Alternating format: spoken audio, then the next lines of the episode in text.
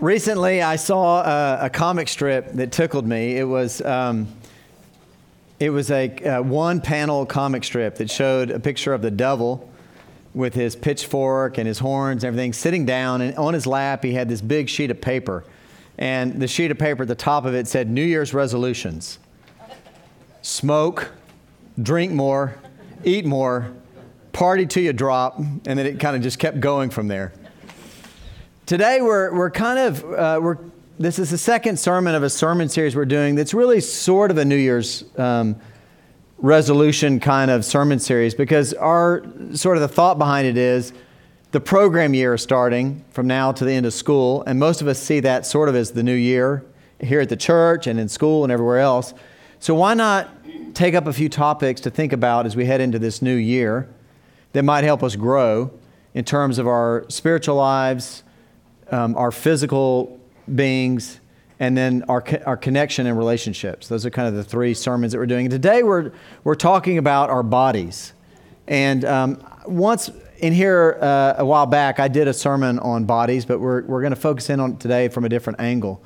And last week, lest you think I don't always hear the, the feedback, I had one person tell me after the sermon, I've been here 30 years, I've never heard anybody mention a heresy from the pulpit because we talked about Pelagianism last week. Well, today I want to mention another one because we're on a roll. Um, Gnosticism was uh, a heresy that was in the early church. And I'm not going to go into all the different facets of it. We're talking about church history upstairs right now in the Sunday school class that meets at 10 if you want to sort of dig deeper on some of this stuff. But Gnosticism had many different facets to it. it the idea behind it, where it gets its name from, um, this gnosis was that there was a secret knowledge that you needed. And they had a number of different beliefs. But one of their beliefs that they had was that all physical matter was evil, including your bodies.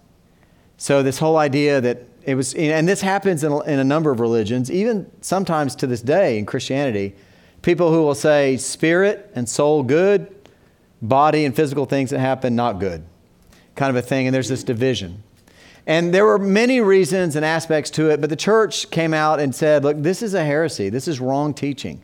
This is absolutely not what the Christian church teaches. In fact, we teach the opposite. We have this whole doctrine and understanding of the incarnation that God emptied himself and took on human flesh and became one of us and dwelt among us in a body. And more than that, um, was resurrected in the body and still has a body. So it has implications about the body. This idea that because of that, we understand that our bodies are good. And we get that in a lot of different places in Scripture, right? I mean, you can think about one of the famous passages about the body is Psalm 139. Verse 14 talks about how God knows us through and through and how we're fearfully and wonderfully made going to our very bodies, that we're fearfully and wonderfully made. Or we might think about um, the account of creation in Genesis 1. And whether or not you are contextualist or literalist, I don't need to get into all that. But what we learn from it is that God made us, and He made us male and female in His image. And however He did that, we can talk about. But at the end of it, when it's all done, He looks and says, It's good. Actually, it's, it's very good. This idea that He didn't just say, Well, their souls are good the body part of man, I, I, was, I sort of, you know, that was a little bit of a mulligan. but it's all good, right? And then, and then St. Paul goes out of his way in 1 Corinthians 15 to talk about how in the future, after we leave this life, we're going to have spiritual bodies. Now, we don't know exactly what that's about. Theologians love debate these kinds of unanswerable questions. Are you going to have the scars you had now? What age are you going to be? You know, all these different things. What does that physical body look at? I'm going to preach on that right after I do angels on a pinhead someday. Because I don't think we're ever going to really know that. But the point is, Paul is going to talk about we're going to have spiritual bodies someday. The bodies matter. Our bodies can matter. So they're not only are they not bad, but the Christian understanding is that our bodies are good. And then St. Paul in our first reading today is going to go further than that. He's going to talk more about what our bodies are, and I'm going to, I want to sort of go and, and look at that now and sort of focus in on that a bit. A little bit of context. This passage from uh, 1 Corinthians 6, is where, you know, St. Paul is one of the found, is the founder of uh, the Corinthian church. He's writing this letter in the 50s, and he's writing to them to address a number of issues that have come up. He's dealing with divisions in the church. That's not a new thing. Divisions in the church. He's dealing with immorality that's taking place in the church. And then he's dealing with a number of specific issues that have come up. That's sort of the, the big backdrop of the letter. And this sixth chapter, he's dealing with some immorality questions around the body. And I want to unpack that. And for the parents who are in the room, we've got the big eyes right now. Not, we're not going to talk about some of those words we heard in the, um, we're not going to talk about sexual morality today, but I want to talk about the body. And part of what Paul does in this uh, passage today is he's going to take one of the phrases that they've been saying about food, and then now people are beginning to think about their bodies, and he's going to correct it in a way to try to bless them. So, what's going on with this, if you, if you know it, is in the past, of course, Judaism had a lot of restrictions on food. You know, if you go read through part of the Old Testament, you'll get to all those rules in Leviticus and what have you, talking about the things you can eat and not eat and all the different things and all the kosher and this and this.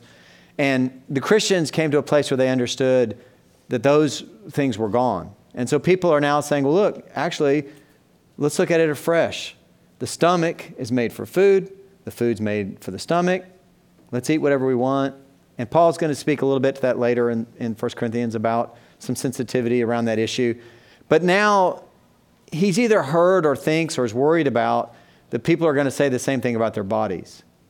The idea that, well, our bodies are made for certain activities, and those certain activities are made for the body, and let's, anything goes. And Paul is saying right up front, that's not it. The body is made for the Lord, and the Lord for the body. That's what he, he one of the things he's going to speak into this question about morality around bodies. The point I want to hear is that what he's saying is that our bodies are for the Lord. And he gives us our bodies in part to turn around and give them back to him. And the question of how do we bless him and honor him with our bodies is where Paul's going with that. So we get to this place where we understand the bodies aren't bad, they're good, and they're the Lord's. He made them, He took on a body, He was resurrected in a body, and he's in a body. So we, we, begin to see, obviously, he's honored the body itself. And then we come, um, that's verses um, 13 and 14. We come to verse 15, and he goes on from there um, talking about different aspects of uh, our body, saying this. He says, Do you not know that your bodies are members of Christ? The idea that we're somehow united in Christ that Christ has sealed us, as we talk about in our baptism, in baptism, that somehow we're, uni- we're made, there's sort of a unification with Him at some level of what goes on. So there's a deep unity with it, that we're made for the body that way. And I'm not going to make the parents in the room squirm or anything else, but we're, so we're not going to unpack the morality issue. But I do want to say just one thing. There's a whole sermon right here. I'm going to walk by it, but I want to say one thing. If you were raised in a strict Catholic home or, or a really strict evangelical home, and somehow all you ever heard was that sex is bad, sex is bad, or bad girls do this, or da da da, or whatever these kinds of things. I just want to, as we walk by this sermon I could do right here, I just want to say God invented this thing, and it's good. Right place, right time, right situation, kind of a thing. That's a whole sermon. But don't let anybody, don't ever hear the voice that Christians are negative on this or saying this is bad or that's the only voice that we hear because it's a gift from God. And as I said before, you know, that, that, that's a whole sermon. Paul goes on from there, and where he gets to verse 19. And in verse 19, in the passage we read today, he goes further and he says, Well, actually, your body is the temple, it's the temple of the Holy Spirit.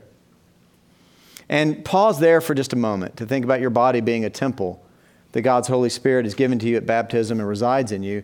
But pause here to think about how temp- the temple was treated. You know, you may see synagogues everywhere today, and you may see even some of them labeled temples and what have you, but there was only one temple, and all of Judaism was built around the temple that was in Jerusalem. It was the epicenter of Judaism. And if you go back and read, you know, it was the original one, Solomon's temple's built in the 900s BC And you go back and you read the Old Testament, it goes into all kinds of details about the temple how it's adorned, where, how it's going to build, where all the, you know, it matters significantly. It's this glorious thing because we understand that God resides there. And it's this sort of epicenter of it all. And then there's a shift that takes place with Jesus, right? And we hear about it in John 4. Y'all may remember the story of the woman at the well. And she's, she's, not, um, she's not Jewish from Jerusalem. He's in another territory talking to her. And they're busy talking about Jesus knows she's got five husbands. She's had five husbands, and they're having all these discussions. And there's one point where she tries to kind of deflect the conversation. And she says, Well, you know, we worship on the mountain. You guys do it in Jerusalem. You know, let's talk about that, not about my stuff going on. And Jesus answers back to her and says, eh, Well, the day is coming when worship's not going to be on the mountain or Jerusalem. It's going to be in other places where, where we're going to worship in beauty and truth. And I'm going to read exactly what he says. He says, The hour is coming, and now is here, when the true worshipers will worship the Father in spirit and in truth, for the Father seeks such as these to worship him. The idea that it's not going to be located to a place, but how we do it. So in, he's, he's noting this shift. It's going to go from the temple in Jerusalem ultimately to the temple that holds the Holy Spirit within us. And that that's the place from which we're going to worship. So, this idea that our bodies are the Lord's, our bodies are temples. And then in verse 20, St. Paul brings it home in this passage, the very final passage that we, that we read today. He says, Look, your body was bought with a price. Therefore, glorify God with your body. So, the final thing he says on this passage is we're meant to glorify God with our bodies. So then we begin to think about okay, our bodies are not bad, they're good. In fact, they're the Lord's. In fact, they're the temple. We kind of start putting all this together. Then the, the question becomes how do we glorify God with our bodies? And I wish there was a passage I could turn to and say that, you know, this one verse tells us exactly how we're going to do that, but there isn't a passage like that. I want to suggest that there are two different ways that we do it. But I really want to offer it up for you guys to think about and ponder this week. I'm going to leave you ultimately with this question. But I think that if we seek to glorify God in our bodies, honor God in our bodies, there are two different pieces to this. One is how, how we um, conduct ourselves with our bodies, what we do with our bodies. And the other is how we care for our bodies. And on this, um, the conduct of our bodies, it's the idea of coming to terms with that your body is sacred and it matters where it goes, it matters what it does. And as I said before, there's a whole sermon there. I just want to raise that issue. Like what you do with your body matters because you're trying to glorify God in your, in your body. And the second part about our bodies is how we care for them. And again, there's no passage of scripture that says, this is what you do, blah, blah, blah. But the church has ventured into this area before, right? And there's two ways to look at it. There's the list of things we shouldn't do, and the church has said in the past, don't do these. And scripture will say things we don't do. And then there's this whole list of things that maybe we should do and think about doing. Let me say something about both. So, historically, if you go back to the early church, they, they came up with the seven deadly sins, the, these things that would pull us away from God. And two, at least two of those are on the body, right? Gluttony, how we eat, what we eat, that kind of stuff. Too much we eat, whatever. There's a gluttony piece, and then there's sloth you know, this idea of just being lazy or what we do with, with that whole piece. So there are things that the church has stepped into to say, we know from spiritual practices, these are not good things. And then the question for us is, what other things are there in that, right? There are, we know there are things we should give up.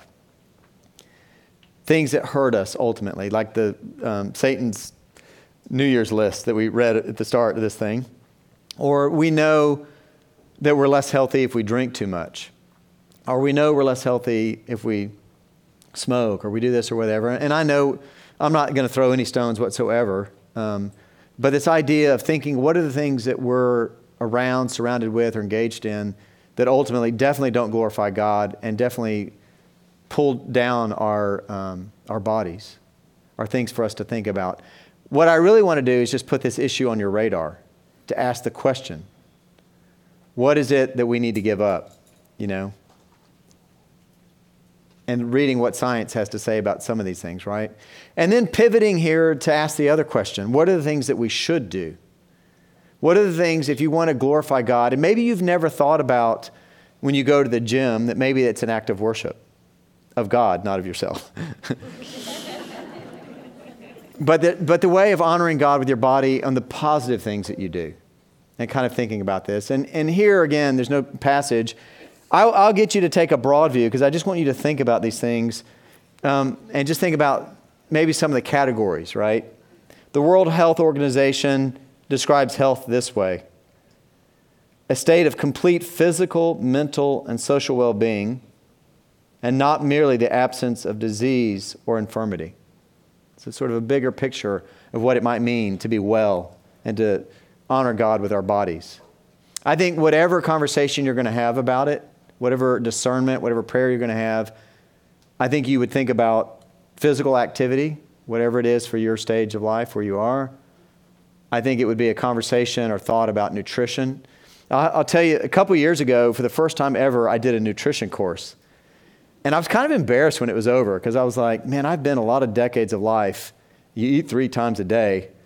I'd never studied it, ever. I'd never given a single thought really about the science of it.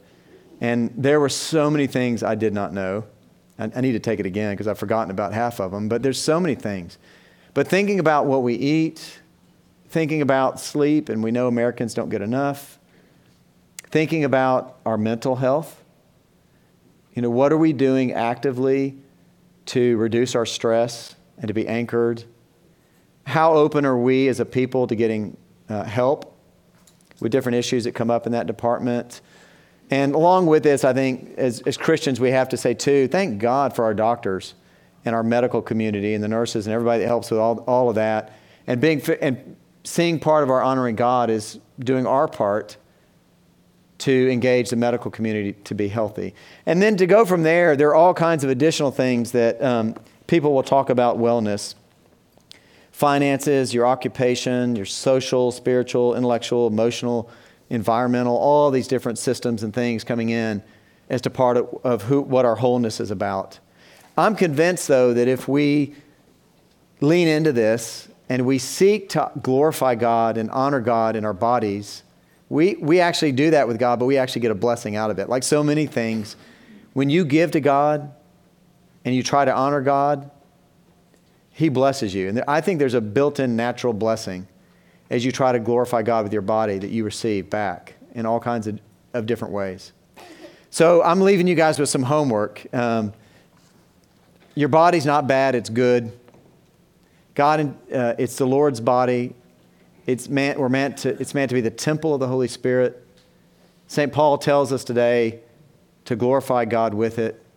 That means don't do certain things with it, do certain things with it. I encourage you to think about that, have a conversation about that at lunch today, and ponder it this week. And try to find one thing this coming program year, the next nine months, with respect to your body that you're going to do or try that you haven't done. Let's pray.